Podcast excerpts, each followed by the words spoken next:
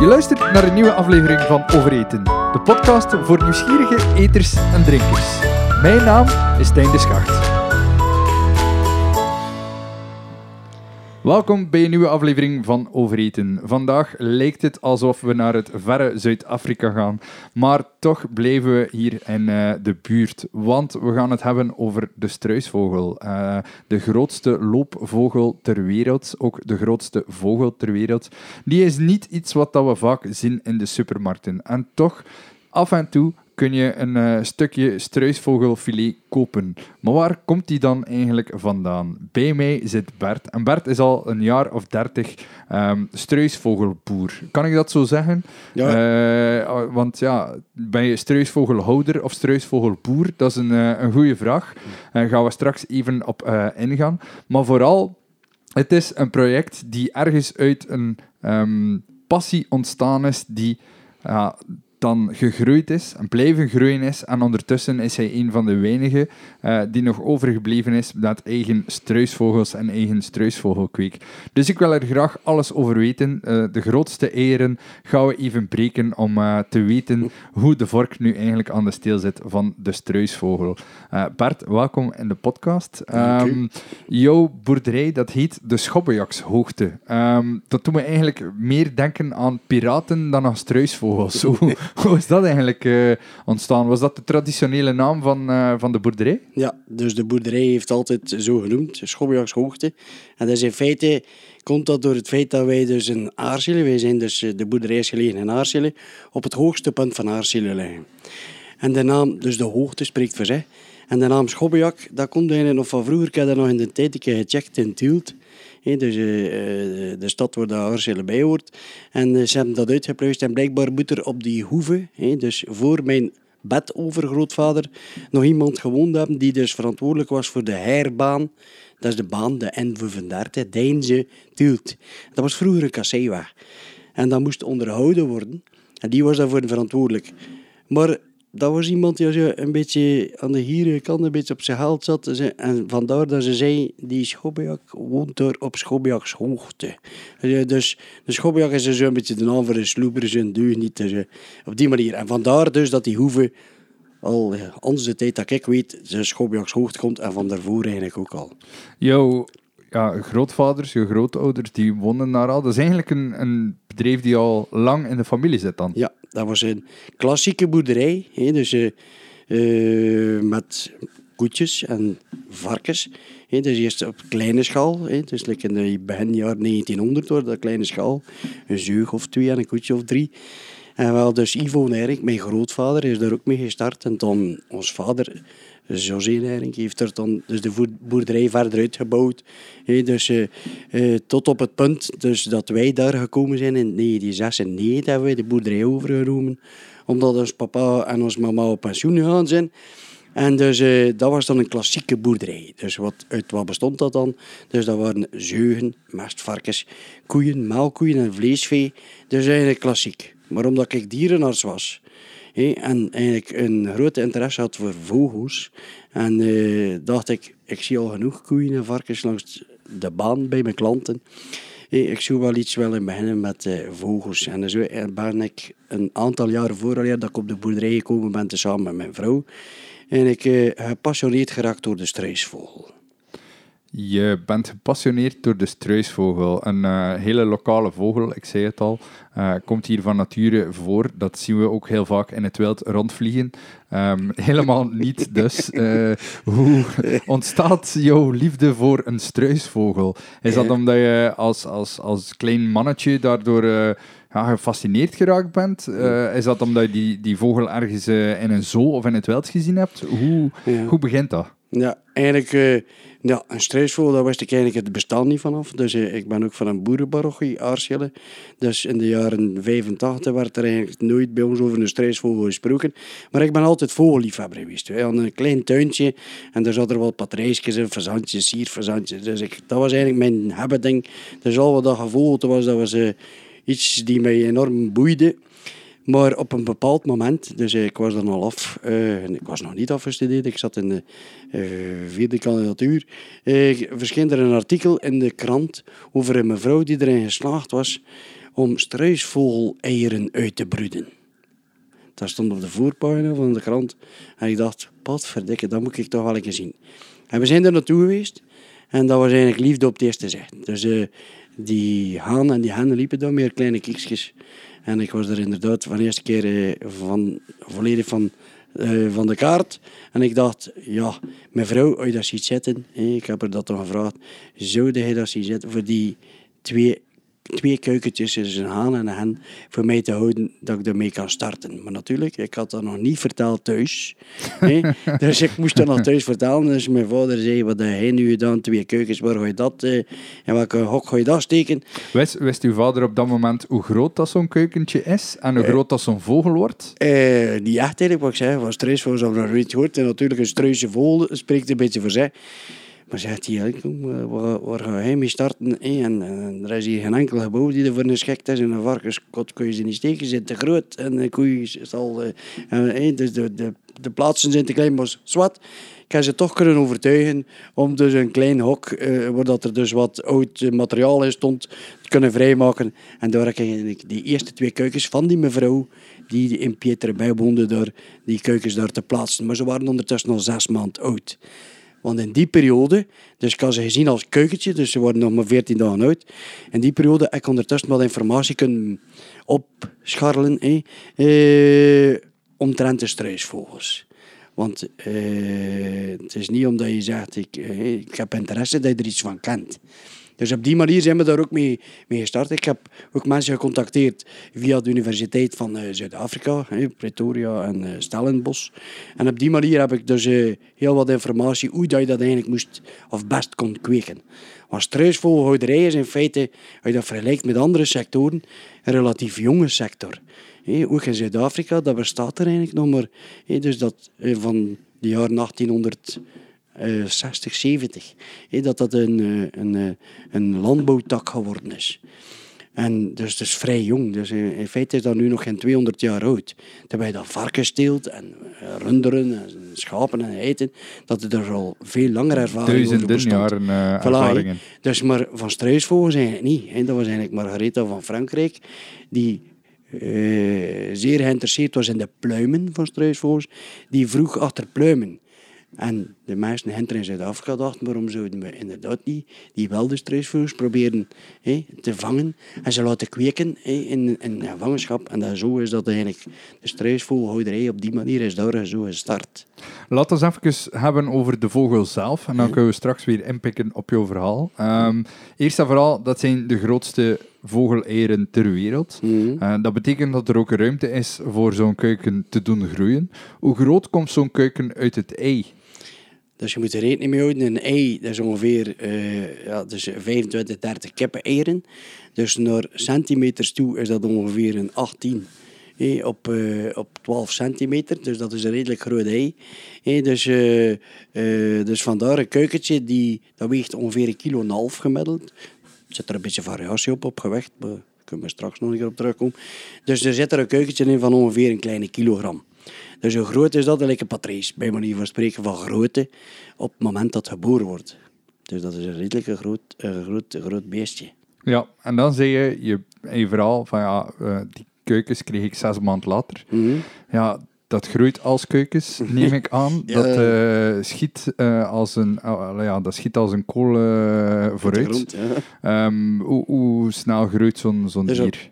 Op zes maanden worden ze toch, dus wanneer de, de kophoogte mat, toch een meter en een half. Dus uh, dat was al redelijk groot. Hè. Dat dus is een serieus verschil. ja, dus uh, ze groeien dus enorm rap. Hè. Dus uh, om finaal, de grootste hebben toch een kleine, zijn toch een kleine drie meter. Dus de grootste halen op de boerderij. Dus na, na ongeveer zes maanden zijn ze half gegroeid. Voilà, voilà. Dus een volgroeide leeftijd hebben ze, of ze zijn uh, volgroeid op ongeveer 13, 14 maand. Dus dan hebben ze de volledige uh, grootte bereikt. En tot die leeftijd groeien ze van 20 centimeter bij manier van tot een 2,5 meter tot een kleine 3 meter.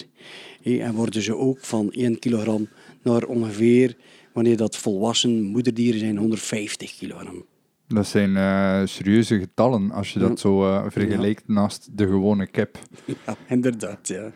Maar uh, de, de, de struisvogel, dat is ook een hele speciale vogel in vergelijking met uh, bijvoorbeeld onze kip. Niet mm. alleen in grootte. Het is ook een vogel die niet vliegt. Um, mm. Het is een vogel met lange poten en ook een zeer lange nek. Mm. Um, ja, kun je dat qua structuur uh, ook vergeleken met andere vogels dan? Of hoe moet je dat eigenlijk gaan, uh, gaan zien? Maar zoals je zei, dus een struisvogel kan niet vliegen. Dus je kunt al ergens de, de link maken, waarom kan hij niet vliegen? Hè? Dus uh, mijn vrouw geeft regelmatig rondleiding en die vraag wordt ons soms gesteld. Hè? waarom kan een struisvogel niet vliegen? In feite zijn er daar een paar redenen voor. En dat maakt ook het verschil met andere vogels. Een struisvogel heeft namelijk op zijn borstkas of zijn borstplaat heeft hij geen spieren. He, dus uh, vandaar als je geen spieren hebt, die spieren zorgen ervoor ook om de vleugels te bewegen. Als je geen spieren hebt, kun je die vleugels niet laten bewegen of toch geen kracht genoeg zetten om te vliegen. En zeker wanneer je 150 kilogram weegt, zou je daar een massa spier moeten voor hebben om uh, in de lucht te geraken. Dus hij heeft dat niet. Dus hij kan wel zijn vleugels bewegen, maar hij kan dus niet uh, van de grond gaan, bij manier van spreken. Er is een tweede reden waarom dat hij niet kan vliegen. Dus die spieren heeft hij niet. Hij kan zijn vleugels bewegen. De pluimen. De pluimen zijn ook van een heel andere samen... Of, uh, van een andere plumage. van een andere plumage dan, dan de pluimen van een andere vogel. Die, die, die veders zijn veel fluffier. Dus die, die baardjes, zoals wij ze noemen, dus ze hangen niet aan elkaar. Want dus, een, een, bijvoorbeeld een, uh, als, je, als je een veer vindt van, uh, hey, we zitten hier in Oostende, van een meeuw, uh, of, of zelfs van een duif, dan hangen die eigenlijk een beetje aan elkaar, ja. als het ware. Ja. Um, maar is dat bij de meeste vogelsoorten zo? Dat dat zo echt aan elkaar hangt? Ja, inderdaad. Dus die baardjes, dus je hebt je pen, je, je vleugelpen, en daarop staan er baardjes en die haken eigenlijk uh, overhoeks aan elkaar. Bij een struisvogel is dat niet het geval.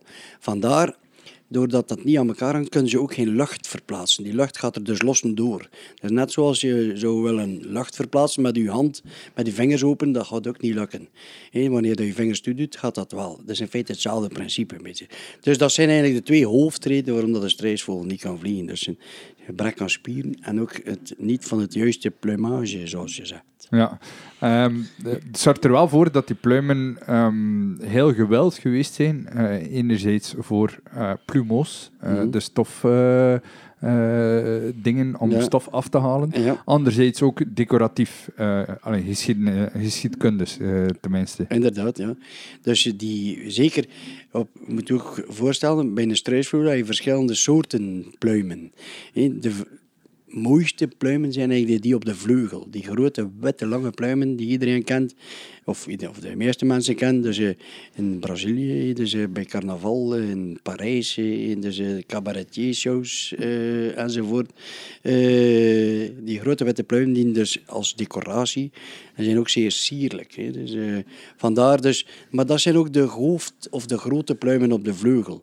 Daarnaast heb je op de vleugel ook nog andere pluimen van, eh, die witte pluimen zijn tot, tot 60, 70 centimeter lang, die iets korter zijn en anders van kleur.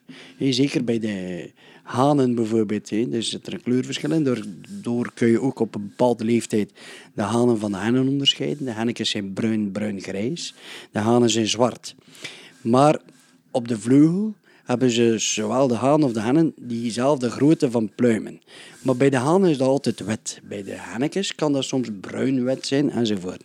Dus die verschillende kleuren komen ook bij de hanen en hennetjes voor en verschillende groottes uh, spelen dus wel een, of maken dus wel het verschil naar, uh, naar interesse toe.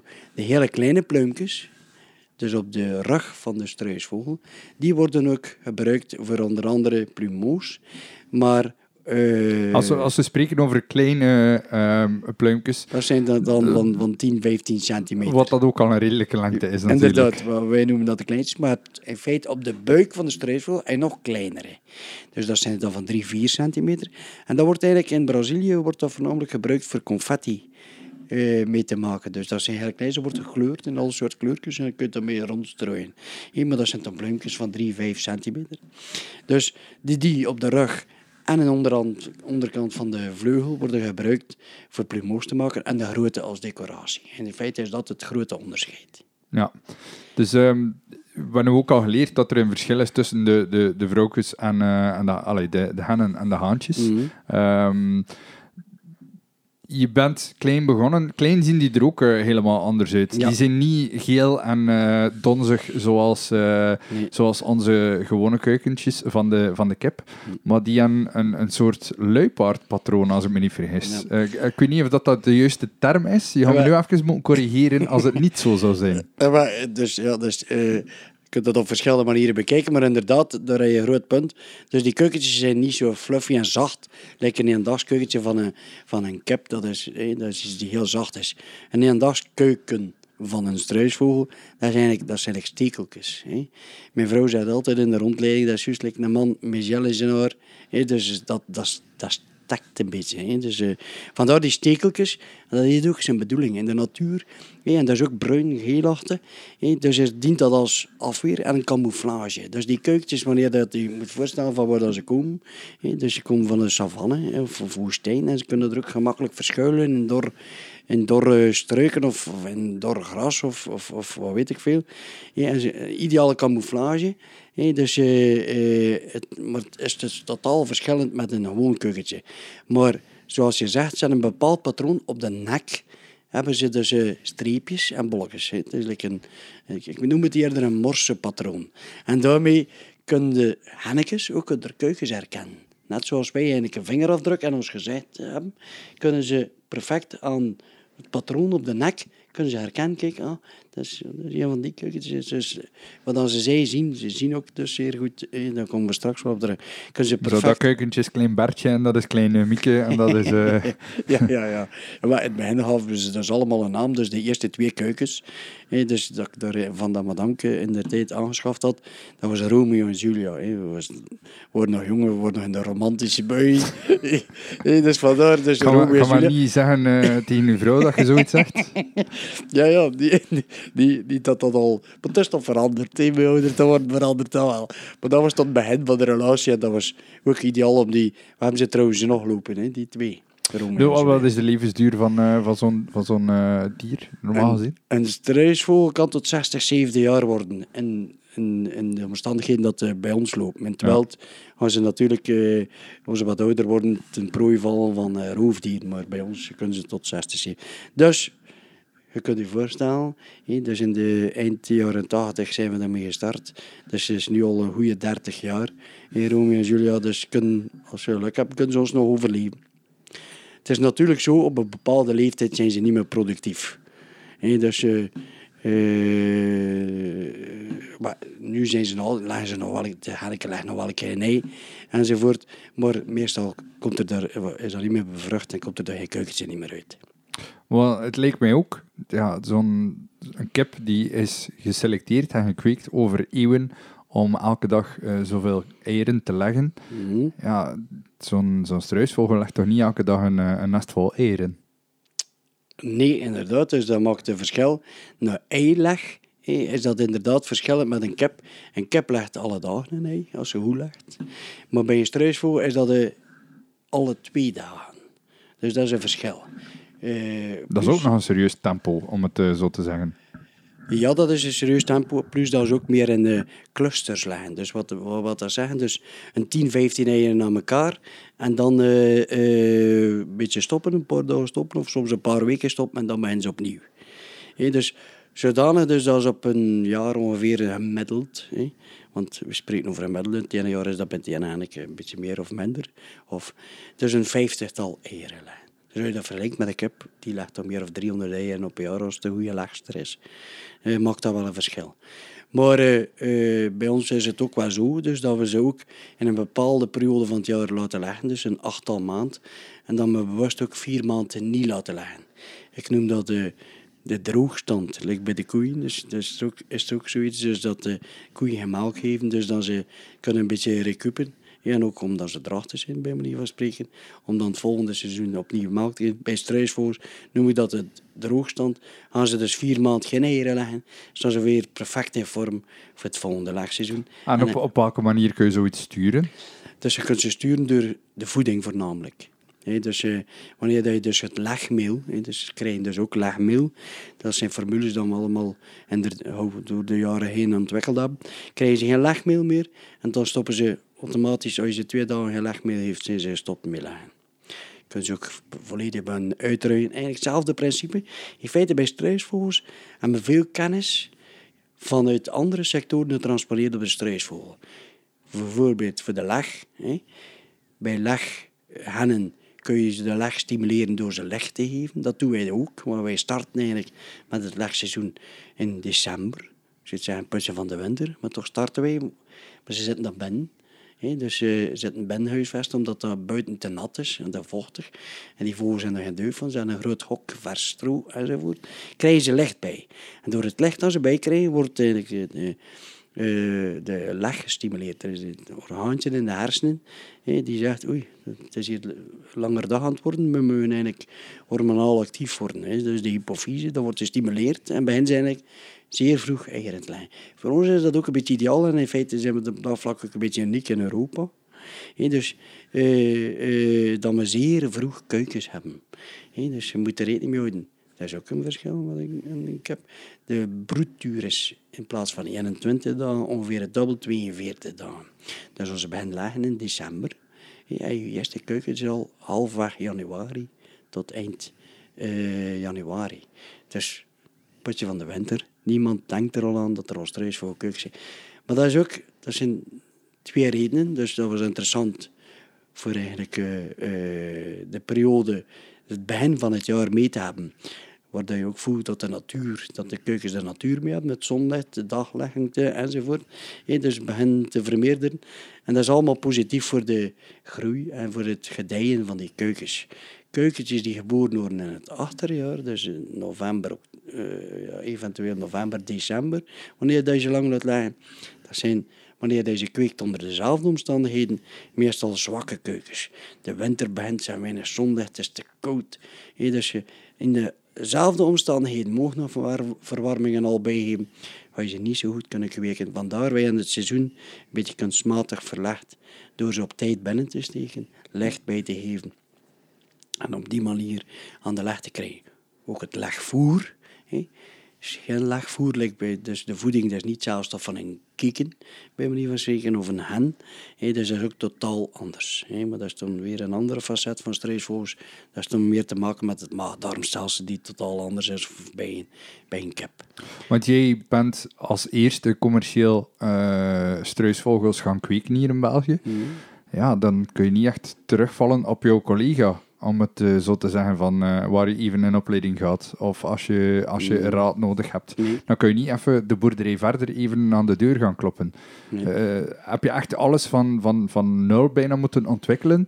Of heb je ook hulp gekregen van bijvoorbeeld die Afrikaanse universiteit? Ja, inderdaad. Dus wij, wij hebben dus ook een keer in Zuid-Afrika enkele boeren bezocht even een beetje de kennis op te doen, hoe dan ze het daar deden. Maar natuurlijk, Zuid-Afrika of Afrika is niet hetzelfde als Europa.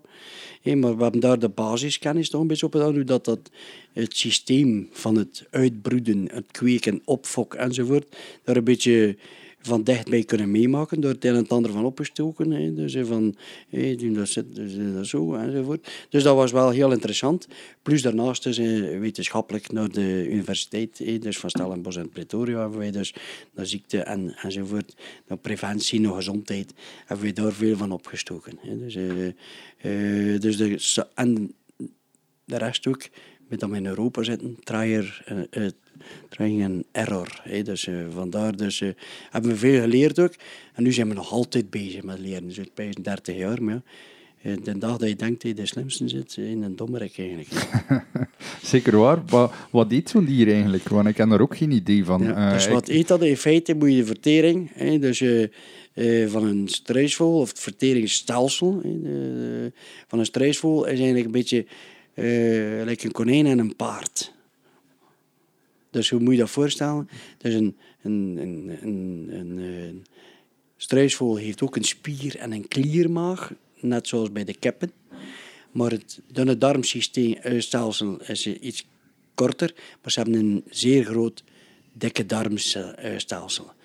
Zoals een paard en een konijn. Vandaar dat een het grote verschil met een, een, een kip is dat de struisvogel ruwe celstof kan verteren. Maar wat dat zijn, bijvoorbeeld gras. Dus je, je kunt de struisvogel volledig perfect laten overleven op gras. Die kan dat verteren omdat zijn dikke darm zo groot is. En daarvan heeft de struisvogel zo'n dikke buik. Dus, je dus, uh, dus een dikke buik was voornamelijk dikke darm. die twee blinde darmen, bij manier van spreken, want ze hebben twee blinde darmen, dat weegt ongeveer in een, bij een volwassene zonder struisvogel tot 25 kilogram. Dus gevuld met allemaal uh, ruwe staalstof om daar te kunnen verteren. Dus dat is een groot verschil met uh, struisvogels. Daar moet je ook rekening mee houden in de voeding.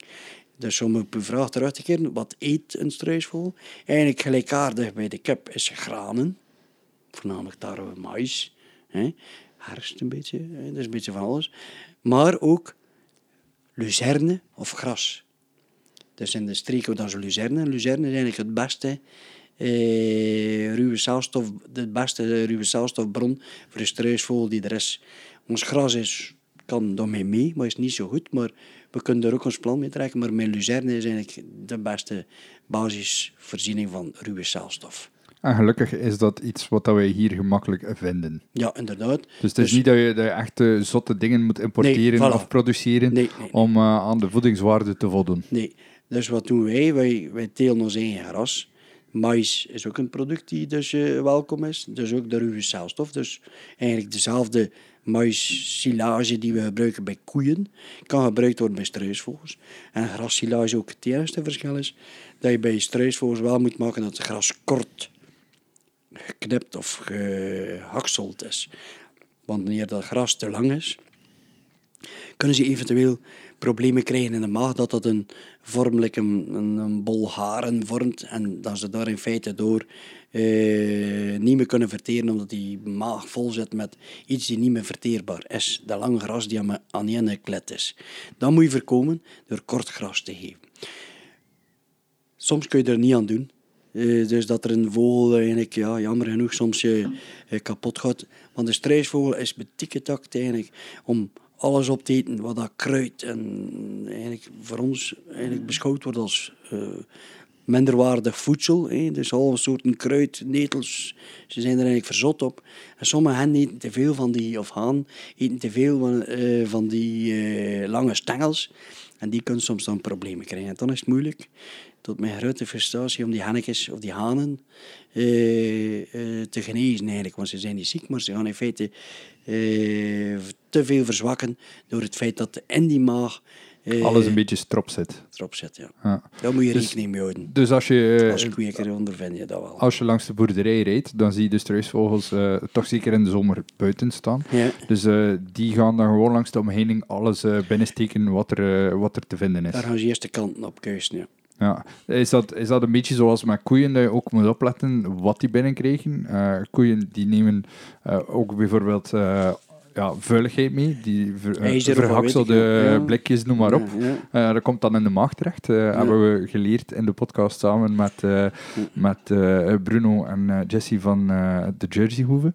Um, is dat ook zo dat, dat, dat struisvogels gewoon alles binnensteken waar zij hun bek aanzetten? Ja, dat kan inderdaad problemen geven. Dus je moet ervoor zorgen, preventief noemen wij dat dan, een beetje voorkomen. Hè.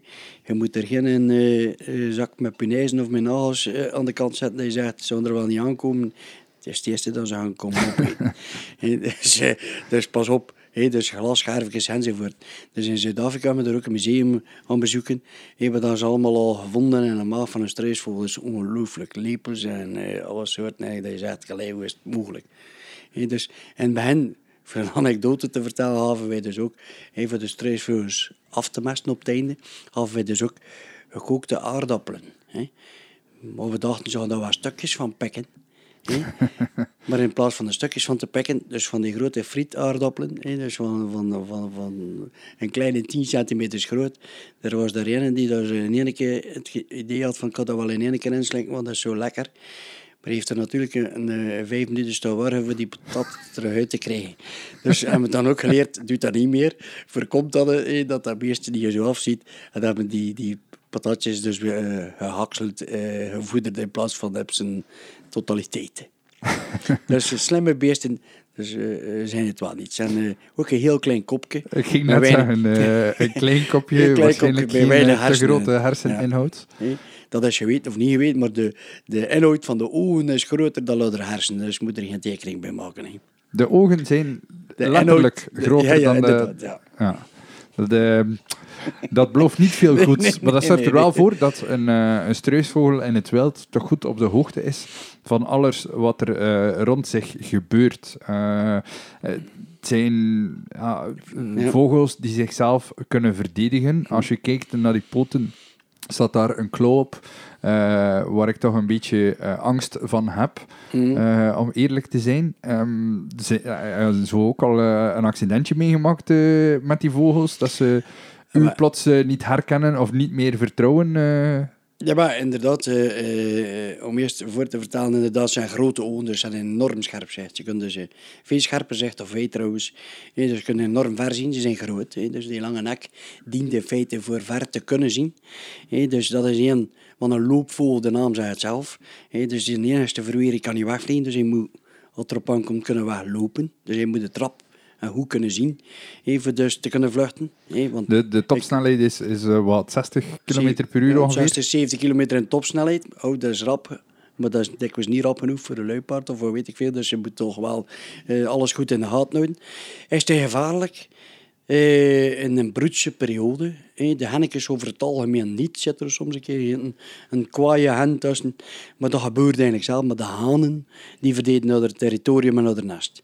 Dus daar moet je in de broedperiode niet bij komen rond dat nest. Dus vandaar ook eh, dus dat je voorzorg moet pakken.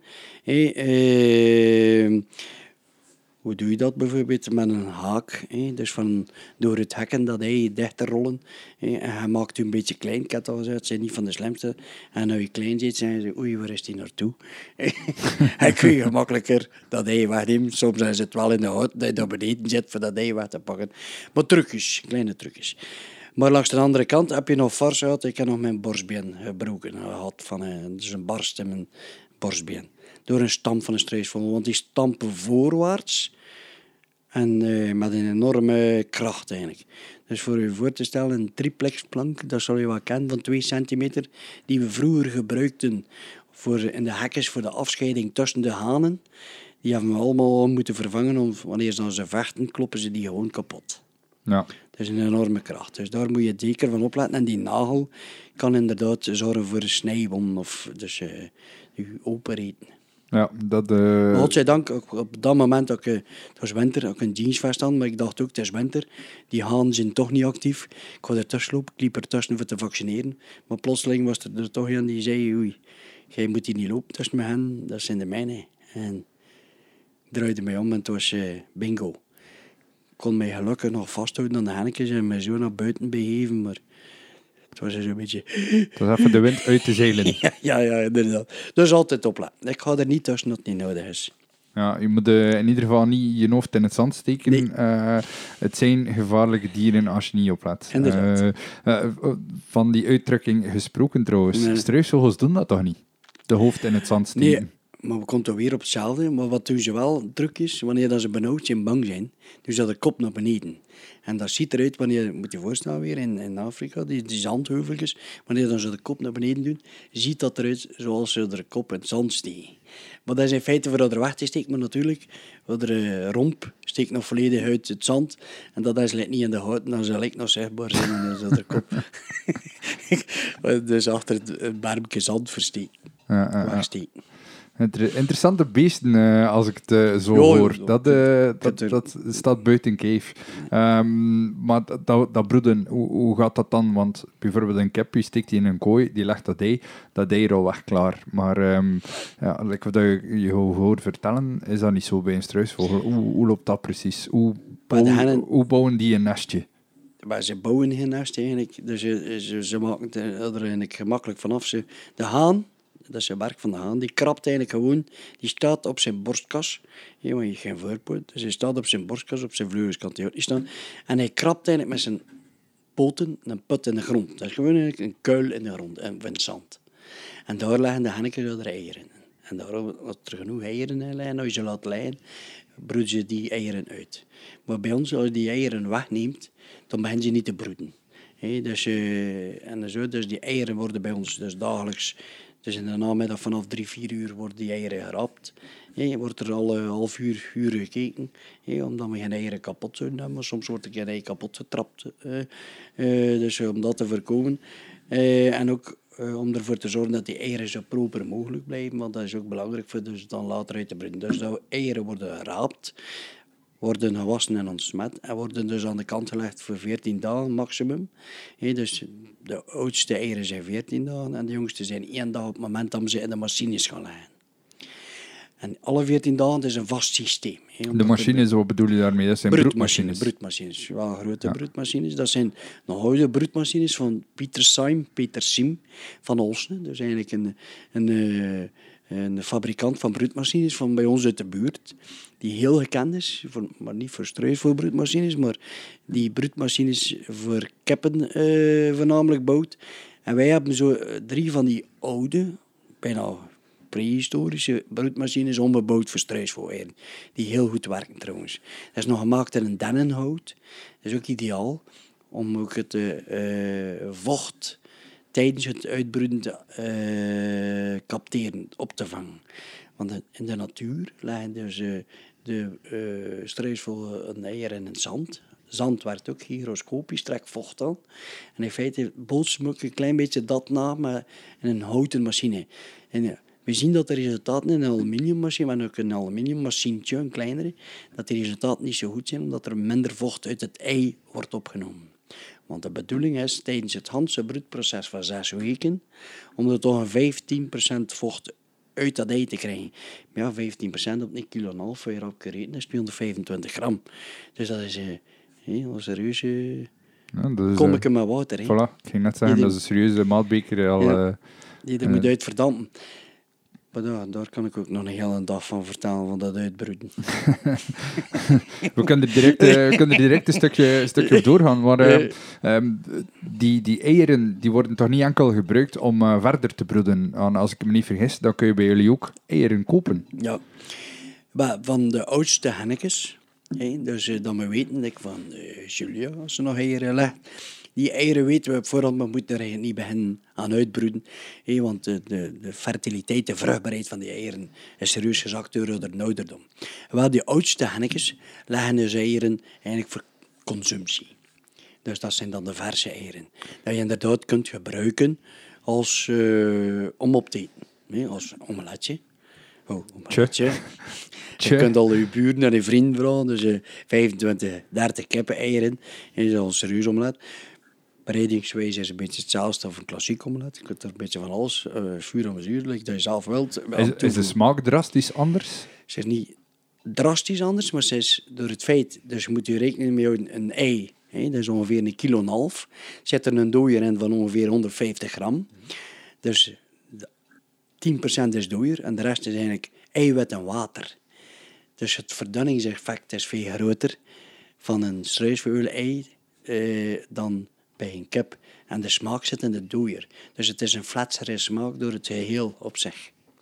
Maar je kunt dat met een beetje af te kruiden, kun je dat perfect opvangen. Maar het is iets verdund, bij manier van spreken. Ja, kun je dat op dezelfde manier gebruiken in bijvoorbeeld gebak? Ja, dus eh, mijn vrouw bakt er ook cakes mee. Dus vandaar ook Ah, ja. bij bezoeken op de boerderij kun je perfect eh, ook... eh, dat zijn verschillende formules die, die we dus ontworpen met koffie met cake. En die cake, lijkt me evident, wordt dan ook gebakken met struisvogel-eieren. Met één ei kun je ongeveer zes tot acht cakes bakken. Dus dat is al de Keurig. moeite. De moeite ja. Keurig. Dus eh, misschien minder geschikt voor de huistuin- en keukenbakker eh, die één keer per week een, eh, een taartje bakt. Ja, ja, maar ja, tenzij dat je natuurlijk liefhebber bent van een groot aantal taarten te, te eten. Maar het is inderdaad dus, een grote hoeveelheid. Maar het is wel heel, heel lekker ook. Is ook iets, door het feit dat mijn vrouw gebruikt heel Hans het ei, is de taart ook iets, iets, iets vochtiger Dus, eh, dus eh, het is niet te droog. Dus het is eigenlijk perfect voor een cake van te bakken eigenlijk. Ja. Maar daarnaast maken ze bijvoorbeeld van die eieren ook struisvogel liqueur, advocaat. Waarbij dat ze ook het Hanse ei gebruikt. Van die, vandaar dus soms, dat ziet er zo bleek heel uit. Door de verdunningen weer van die dooier. Dus mensen zien dat soms als, eh, dat lijkt een beetje op een mayonaise, maar in feite is het een eh, liqueur. Met, maar ze, bewust heeft ze ook gekozen bij, bij het maken van die liqueur voor een, een laag percentage alcohol. Dus dat heeft niet meer dan 10%. Vandaar dat het ook een zeer zachte smaak heeft. Ja. Maar ook heel lekker voor bij ijscream of wat weet ik, of zelfs gewoon uit de pot. Van ijscream gesproken, is er al struisvogel ijs gemaakt? Nee, nee, nee. nee. Want eh, eigenlijk eh ijs is eh, melk, room, eidooier, suiker. Ja, Mhm. In theorie zou je het wel kunnen. Ja, inderdaad. Ja. Maar de, hoe zou ik zeggen, het aanbod van dooiers ten opzichte van is, is te klein eigenlijk. Ja. Dus, Dan eh, misschien, eh, wel- misschien merengues maken voor op de taart. Met het overige eiwit. Dat, dat, zou, dat, dat zou je eventueel kunnen. Maar het probleem zit hem een beetje in het feit dat we nu al tekort bollen in het aantal eieren naar de vraag dat we krijgen. Veel experimentjes kunnen we eigenlijk niet doen, omdat Ja, we altijd eieren tekort hebben, verse eieren. Als je, als je zegt de vraag die je krijgt, wie komt dan zo'n ei halen? Wie is de eierconsument? Eh, veel particulieren eigenlijk. Mensen die een keer wel eh, iets eh, bijzonders doen. Keer wel een andere smaak proeven. een experimentje. Kun je zo'n ei ook zacht gekookt eten? En hoe lang moet je dat dan eigenlijk in het water leggen? Afhankelijk van het zacht of hard gekookt is dat een half tot een uur en een half. En een half uur tot een uur en een half. Dan ga ik zelfs niet beginnen nadenken over hoe lang je moet pocheren. Nee. dus dat is al de moeite. Ja, daar kun je wel een serieuze ex-Benedict mee maken, denk ik. ja, denk het ook. Eh, Ja, indrukwekkend wel. Eh, als, je Ja. zo, als je zo er even bij stilstaat, is dat... dat is toch... Het zijn serieuze, het zijn serieuze kastaars, om het zo te Ja, zeggen. inderdaad. Ja, ook voor het breken op zich is al een, een evenement. Dus je hebt al eigenlijk een hamerke nodig voor die schaal te breken. Ja, want dat is de eerste vooral de mest. Hè. Dus als ze dat even vasthouden, hoe krijg je dat kapot? Natuurlijk uit laat vallen, maar dat is niet de bedoeling. Hè. Dus, eh, dus moet je inderdaad die schaal breken met een hard voorwerp. Eh, want anders lukt dat niet. Hè. Ja, en, En dan een stukjes uitbreken, zodanig dus dat je het kunt afgieten eigenlijk. En zodat dat je de volledige dooier kunt houden. maar dus de dat bedoeling is echt dat je dat er een, een, dat een, gat in maakt en dat je dan kan, kan Af, uitgieten. ja, ja, ja. Natuurlijk, had verkeerd de bakker speelt dat niet geen rol. Dat die, dat dooier gebroken is of niet, maar anders is dat... eh, inderdaad, eh, moet je dat een beetje voorzichtig doen. En dan bijvoorbeeld als je, als je een, een, een zacht of een hard gekookt ei maakt, Mhm. is dat dan ook zo makkelijk, makkelijk tussen aanhalingstekens te, te, te pellen als een, eh, als een gewoon ei? Een, een luchtbubbel aan één kant waar dat je begint en dan eh, verder pellen? Of zit dat ook anders in elkaar? Nee, het ei, principe van een ei, een ei is een ei, bij manier van spreken. Dus de luchtkamer zit, ja, dus afhankelijk, dus moet je wel positioneren. Meestal aan de rondste kant van het ei. Nou je, is het zeer gemakkelijk voor dat te weten waar dat je zit. Eh, je plaatst u in het donker, je kijkt met een lichtje. Het is een, het is een, de schaal is wit, heel romig eh, van kleur. Dus vandaar, met een lampje kun je daar gemakkelijk doorschijnen en kun je makkelijk zien waar de luchtkamer zit. Maar bij ons wordt er meestal, of, of wordt er altijd eigenlijk, een stempel op de luchtkamer gezet. Omdat dat ook verplicht is voor dus de identificatie van de eieren. Ja. Dus dat er een, een merk op van onze broeierij. Dus B3008. Dus, eh, en altijd op de luchtkamer zodanig, dus dat ook niet messen wanneer ze in de broedmachines moeten stoppen enzovoort. Ja. Dus ja, dan de meeste eieren die gaan de broedkamer in. Dan eh, komt daar een keukentje uit eh, als alles goed loopt. Als alles goed loopt. Ehm, dan begin je dat keukentje eh 13, 14 maand eten te geven tot het volgroeid is. Slachterij. En dan is dat meteen al slachtrijp. Dat, is wat, dat was inderdaad eh, mijn vraag. Van, Ja. is, is 13, 14 maand dan meteen slachtrijp? Ja, dus eh, eh, wij hebben een beetje ook bewust gekozen voor niet de echte intensieve methode voor ze af te mesten. Dus je loopt binnen en buiten, dus je kunt kiezen. Binnen krijgen ze het krachtvoer, hè, dus die, die maïssilage en dus die granen. En buiten kun je dus dat libitum, dus er goesting gras eten. Dus je kunt kiezen. Hè, dus eh, vandaar dus moest je ze nu natuurlijk volledig binnenhouden en steek ze dus op een voeding met, of geef ze een voeding met het sluitend graan hè, zou dat iets rapper gevetmest zijn. Maar dat is bij ons de bedoeling niet. En ook naar smaak toe enzovoort. Dus uh, het verse gras en al maakt dat wel een verschil. Uh, uh, duurt het iets langer. Dus op 13, 14 maanden is dat inderdaad perfect. Moest je het iets intensiever doen, kun je ze op 10 maanden eigenlijk slachtreep krijgen. Dus dan gaan die naar het slachthuis. En wat slachthuis. krijg je dan nog terug van die vogel? Um, In feite hadden van een struisvogel weinig of niets verloren. Ik heb u wel al gezegd, je moet er rekening mee houden het rendement het slachtrendement, de hoeveelheid vlees die er komt van een struisvogel, is in verhouding met andere dieren zeer laag. En waarom is dat? Omdat hij geen borstspieren heeft. Mhm. Dus wanneer je dat vergelijkt met een kip, de voornaamste hoeveelheid spier die bij een kip uh, uh, zit op de borstkas. Bij een struisvogel heb je dat niet, vandaar dus in feite bijna uitsluitend, niet helemaal, maar 90% van het vlees komt vanuit de bellen. Hè. Dus uh, ja, hij heeft wel serieuze bellen, want het is een loopvogel. Hè. Dus moet je rekening mee houden van een vogel van 100 kilogram.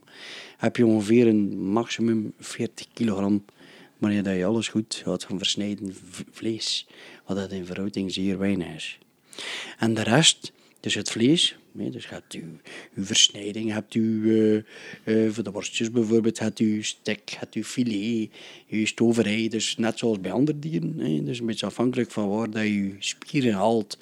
De onderkant van de bel is iets taaiere stukken, de bovenkant zijn de filets. Dat is een principe die bij ieder diersoort, diersoort geldt.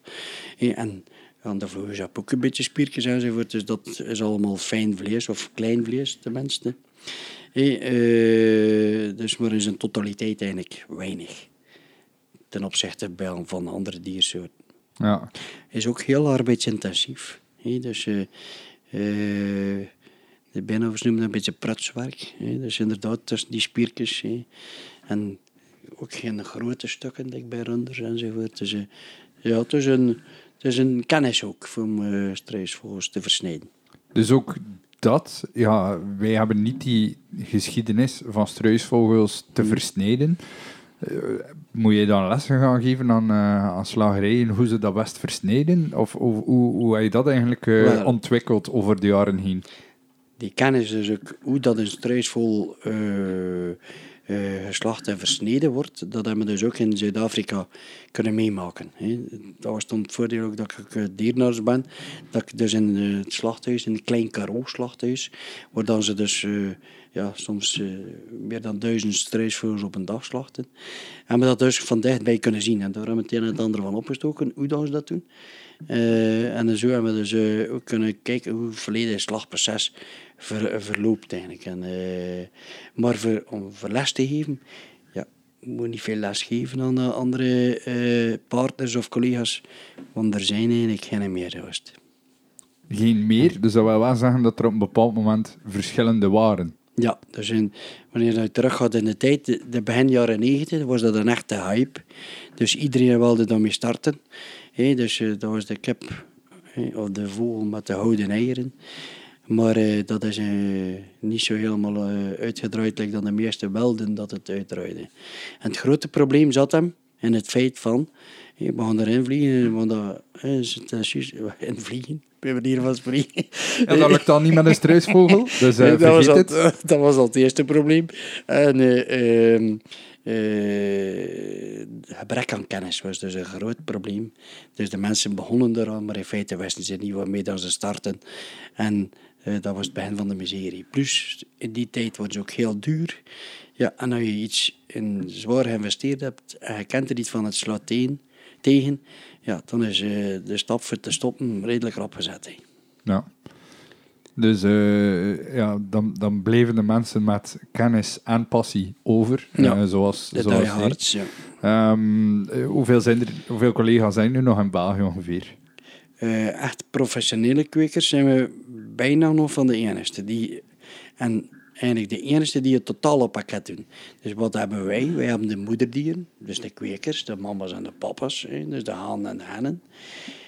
De eieren, de broedinfrastructuur, de broeierij, keukenopfok, keukenopfok en afmest, slachthuis, uitsnijderij. Wij hebben dus eigenlijk een volledig uh, gesloten circuit. En op dat vlak zijn we bij de uitzondering binnen Europa zelfs. Ja, want ik weet wel bijvoorbeeld hier, hier eh, niet zo heel ver van, net over de grens met eh, Nederland, Ja. is er ook een eh struisvogelhouderij. Ja, inderdaad. Dat is een collega, ja. Ja. Een van de weinigen. Een van de weinigen die ook nog, de, de, er ook, bij ons is de, de zoon ook die de boerderij opvolgt. Hij is ook gepassioneerd al van kleins af aan, dus hij is er ook in meegesloten. En daar heb ik, denk ik dat ze ook een opvolger hebben. Ja.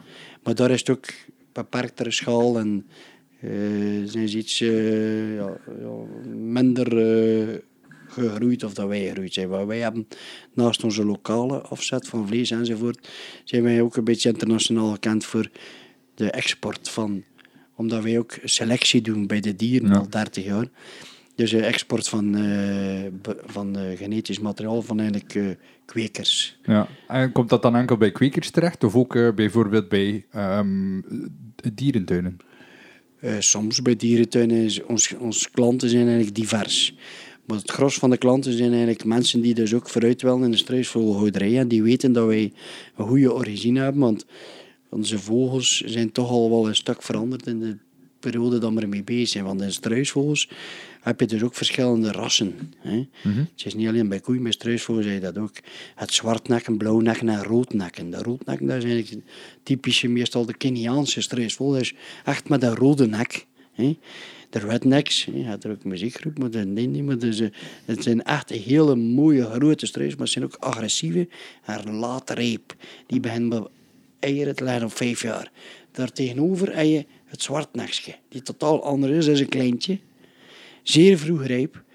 Hé, niet zo agressief. Veel eieren. Zeer mooie pluim. Hé, maar zwakkere kuikens. Weinig vlees. En daartussen de blauwnek. En die is een beetje van alle twee. Die heeft redelijk wat vlees. Mm, Iets minder kwaliteit van eh, pluimen. Maar toch een voldoende grote voor te kweken voor het vlees. Een heterosisch effect, dus een kruising gedaan tussen die drie verschillende rassen. En in feite komt het erop neer dat we eigenlijk meest blauwe nekken hebben. Ja. Die dus een compromis is voor de, voor de twee. We hebben nog zwartnekjes ook, voor de pluimen een beetje. En we hebben nog roodnekken ook voor nog een beetje de struise vogel te behouden in zijn originele vorm. Die dan, dat zit dan de die van drie meters. Waar je toch een stapje moet voor achteruit gaan. Naast de struisvogel heb je ook eh, andere soorten vogels die er enorm op lijken, zoals bijvoorbeeld de emu eh, uit Australië. Ja, dat zijn ook loopvogels, ja. Ja, en die, die hebben ook een, eh, een lange nek en krachtige poten. Ehm, worden die eigenlijk gebruikt op een gelijkaardige manier of niet? In Australië wordt inderdaad dus de emu, de emu, wordt dat ook eh, gekweekt als, eh struis, als struisvogel, zoals de Afrikaanse.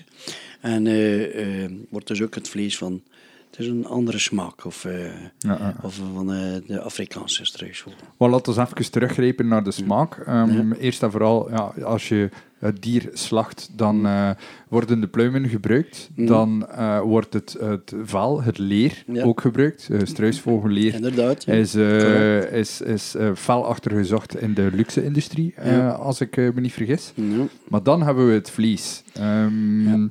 Welk, ja, de billen, heb je al gezegd. Kun je eigenlijk nog iets anders doen met bijvoorbeeld die nek? Dat is eh, een, een stuk van een meter. Ja, Eh, met kippennekjes kun je eh, mooi gebruiken om aan bouillons te maken. maken jullie daar struisvogelbouillon van, of niet echt?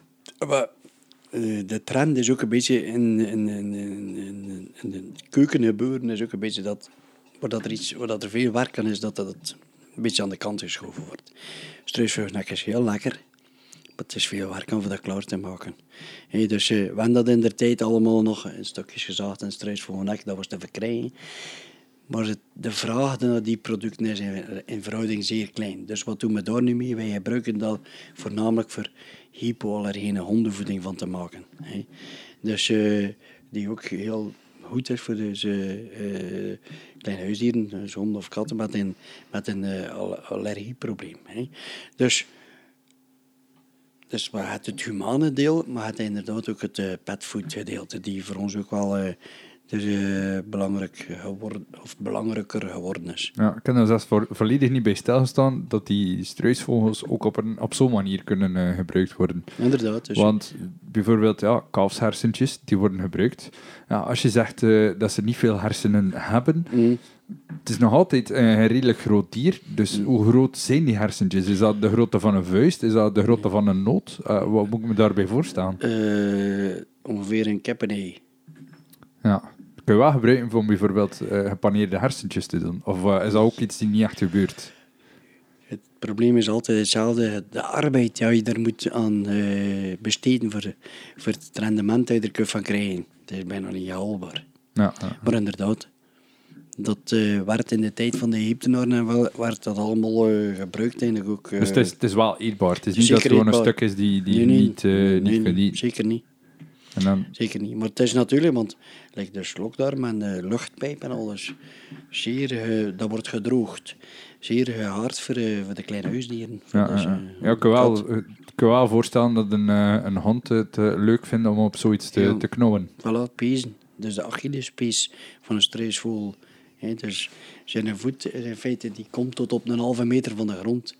Dat is een heel eh, interessant product voor, eh, voor honden. Ja. Maar daarnaast er dus op de webshop kun je dat perfect zien, alle soorten producten die dus kunnen, of die gemaakt worden van een struisvogel. Allemaal eigenlijk voor eh, de duurzaamheid en het rendement van de vogel eigenlijk te, te, te vergroten. Had er in feite niets van verloren. Ja, ja. Alleen de darm, de dikke darm. Jammer dat we daar niets kunnen mee doen.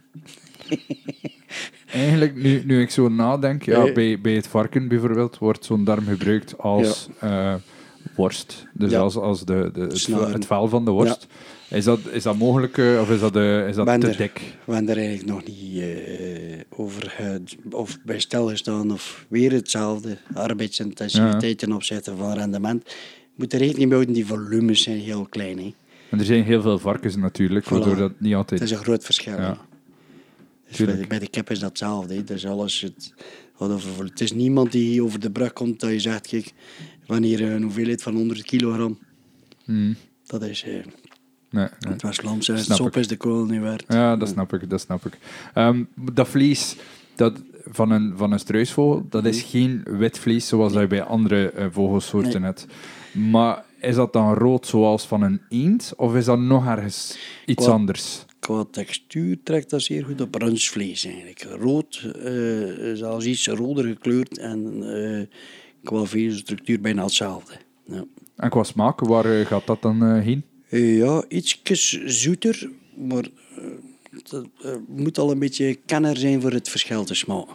Dus het is niet dat je eh, nog een soort weldsmaak eh, hebt, zoals dat je bijvoorbeeld wel bij de eend donk- hebt. Donker, ietsjes, het is wel donkerder rood gekleurd. Vandaar ze, dat heeft ook zijn bedoeling trouwens, hè, een loopvogel. Vandaar dat ze wel, dat ze, want dat heeft, eigenlijk had dat vroeger de naam van vrijgekweekt wild. Nu staat dat onder pluimvee. Nu, de meesten zijn er zelf nog niet uit welke benaming dat ze het moeten geven.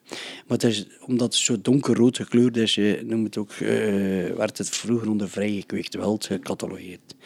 En die rode, donkerrode kleur, je weet dat, waarom dat, dat eigenlijk was. Dat was eigenlijk door het feit dat dus, eh, eh, eh, in de spier, eh, dus het, de zuurstof wordt voornamelijk gebonden op myoglobine, dus de, de, die het pigment heeft in de spier.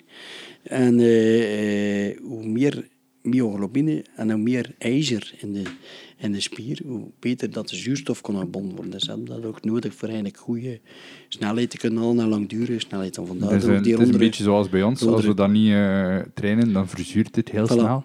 Dan kun je niet lopen. Hè. Voilà. Dus de natuur is daar een beetje op, eh, in, heeft daar een beetje op ingespeeld. Vandaar, zeker bij weldere dieren, door die, oh, die ijzer, eh, het ijzer in de spier een beetje te verhogen door het, in het myoglobinegehalte. Ja, het lijkt mij wel alsof dat altijd mager vlees is. Het is zeer mager vlees. Dus, Ja. eh, dus als je dat vergelijkt met andere diersoorten, zit toch wel eh, minder dan 2% vet in een struisvoervlees. Dus dat is heel weinig. Dus zeer Ja. weinig. Ja. Ja. en je cholesterol, dat is geen half procent. Dus dat is heel gezond vlees eigenlijk. Wel moet je er een beetje rekening mee houden als, als je het klaarmaakt. Is, eh, het is heel mager vlees dus. Dus eh, dat je het dus niet te ver laat bakken of doorbakken, anders komt het te, te, te droog. Ja. Dus eigenlijk het beste is altijd eh bleu, Voilà, eh, klaar te maken. Inderdaad, go- goed toeschroeien en dan niet te veel meer laten doorbakken. Eh, zo heb ik het toch liefst. En veel mensen eigenlijk, ja. Ja. En dan die stoverij, dat is gewoon zoals een klassieke stoverij te gebruiken. Ja. Lang, traag en gewoon geduld. Ja, inderdaad, inderdaad. Nu, eh, mijn eh, de zoon heeft eh, er ook verschillende receptjes op zijn webshop gezet, eh, hoe dat je dat best klaarmaakt. Want eh, de stoverij dat mijn madame maakt, is eigenlijk een recept die op de website staat. Dus ook maar, dat is een beetje eh, voor mij ook content te staan. Ik geef er een stukje fondant chocola bij voor die extra touch van dat... eh, eh, en ondertussen kleurt het ook een beetje donkerder en die zoete smaak een beetje meer te accentueren. Eh, dus dat je verschillende receptjes. Ja, het is een beetje uh, la tête de client. Dus eh, volgens dat je graag hebt portosaus of eh, verschillende manieren om dat klaar te maken eigenlijk. Die, die Ik, ik, denk dat soms, ik denk dat het soms nodig is om mensen over de streep te trekken, om ze vooral te laten proeven van iets. Als ze zover zijn, als ze zo'n product in huis hebben, ja, dan biedt het natuurlijk een houvast om, eh, om meer te kunnen eh, gaan experimenteren, Mhm. eh, die, die, die receptjes. Mhm. Die staan bij jullie op de webshop, daar kan iedereen gemakkelijk aan. Sorry, betekent dat ook dat iedereen kan bestellen van aan de ene kant van België bij jullie tot de andere kant? De mensen kunnen dus allemaal bestellen van, van gelijkwaar, maar het is niet zo dat wij dus vers vlees gaan uitleveren. Dus meest, hebben veel klanten ook van, van eigenlijk over heel het land bijna, maar die komen wel ter plaatse. En meestal op bestelling. Dat ze geen lange rit moeten doen en dat finaal dan eh, uitverkocht is. Meestal dus, eh, werken we op bestelling en dan gaan we dus ook gaan slachten naar, naar een bestelling. Er is altijd wel iets in overschot, maar soms kan het ja, eh, redelijk rap. Dus vandaar dus, de mensen iets willen bestellen, is best op voorhand. hè. Dus eh, eh, niet voor een eh slotdeur ga je wel niet staan, maar dat eh, op Niet voor verrassingen staat. Ja. Ja. ja. Dus eh, waar kunnen die mensen dan eh, één, de recepten en twee, eh, die bestellingen doen? Ja, dus de hoeve is eigenlijk gelegen in Aarsele. Dus, eh, dat is eh, langs de Deins systeem 182. Hé, dus een deelgemeente van Tielt. Het is eigenlijk gemakkelijk te vinden. Er staat ook een groot bord eh, dus, eh, langs de Deins systeemweg. eh, voor de oprit van de hoeve. Dus met een, eh, een lange dreef naar de hoeve. Eh, we hebben ook een webshop, dus www.schopjakshoogte.be. Hé, dus eh, vandaar de naam. hè. Het is logisch dat de naam Schopjakshoogte, de naam van de boerderij, erin voorkomt. En daar kun je dus ook alle info vinden over de producten. En kun je dus ook eh, het e-mailadres terugvinden voor bestellingen eventueel te doen. Zowel van humane producten of producten van de hond of wat weet ik veel. Ja. Wat ik wel nog als laatste eh, heel grappig vind, is dat de Zuid-Afrikaanse struisvogel een 100% West-Vlaams streekproduct geworden is. Ja. Eh, Zie je dat, ben je daar trots op? Eh, in, feite, in feite wel, ja, want het is eigenlijk door onze passie dat dat zo gekomen is. Hè. Dus dat ik niet zo geobsedeerd geweest, bij manier van spreken, van dat beest.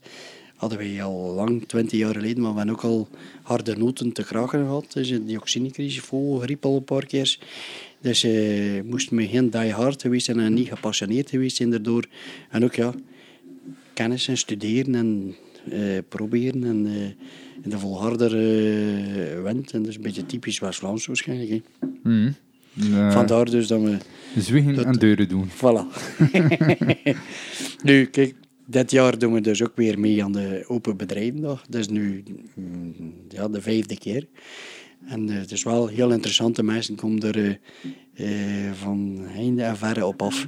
Voor toch een keer Even, kennis te even maken. voor, de, voor de duidelijkheid, wanneer is Open Bedrijvendag? De eerste zondag van oktober. En ik denk dat dat Ja. dit jaar... Ook zoiets twee- gaat zijn. 2, ok- ja, 2 oktober of 4 oktober. Ik wil er vanaf zijn. Ik weet het nu niet van buiten. Ja, dus dan is iedereen ook gewoon welkom bij jullie. Iedereen is welkom, ja. Dus iedereen kan gratis binnen en wordt een schone tour uitgestippeld. En kan van dichtbij eh, eh Hans het eh, ruilen en zeilen van de struisvogelhouderij meemaken. Dus, misschien, misschien nog een eetje meenemen om er eh, s'avonds een omeletje van te maken. eh, om het in jouw woorden te zeggen. Eh, of gewoon eh, achteraf een, eh, een stukje van de cake te proeven van eh, uw vrouw.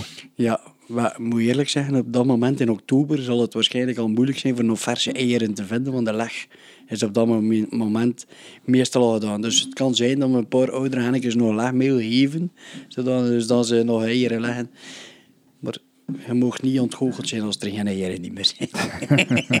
Voilà, ik, eh, ik ga niks beloven, Ja. ik laat het aan de, aan de luisteraar over. ja, ja. Eh, maar ik ga in ieder geval mijn vingers kruisen dat er toch nog een paar mensen een, eh, een ei op Een de eitje. kop kunnen tikken. Ehm, ik vond het in ieder geval een, een zeer boeiende aflevering.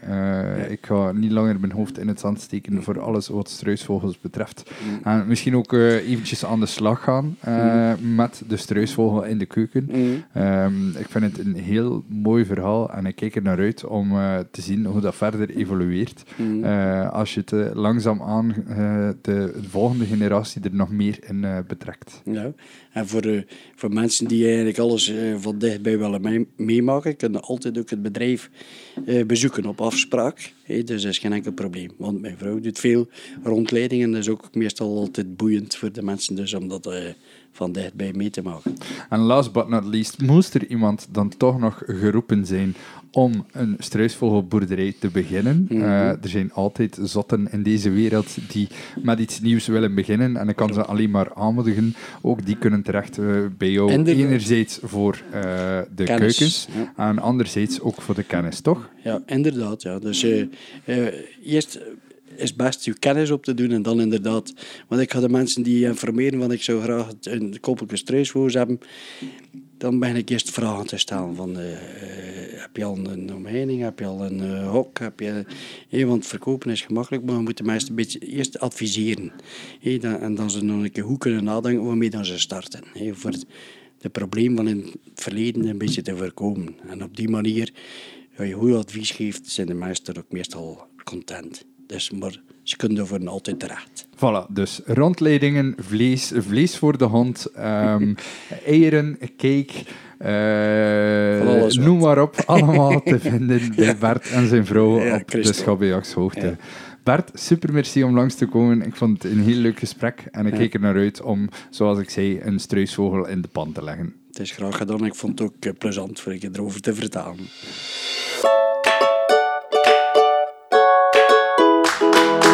Bedankt om te luisteren naar Overeten. Vond je het een leuke aflevering? Deel deze podcast dan zeker met andere foodies. Tag me gerust op Facebook of Instagram via @overetenpodcast. Honger naar meer? Dat is mijn maandelijkse nieuwsbrief vol eet, drink en luisterplezier. Schrijf je in via de website, dat is www.overetenpodcast.be. Bedankt en hopelijk tot binnenkort.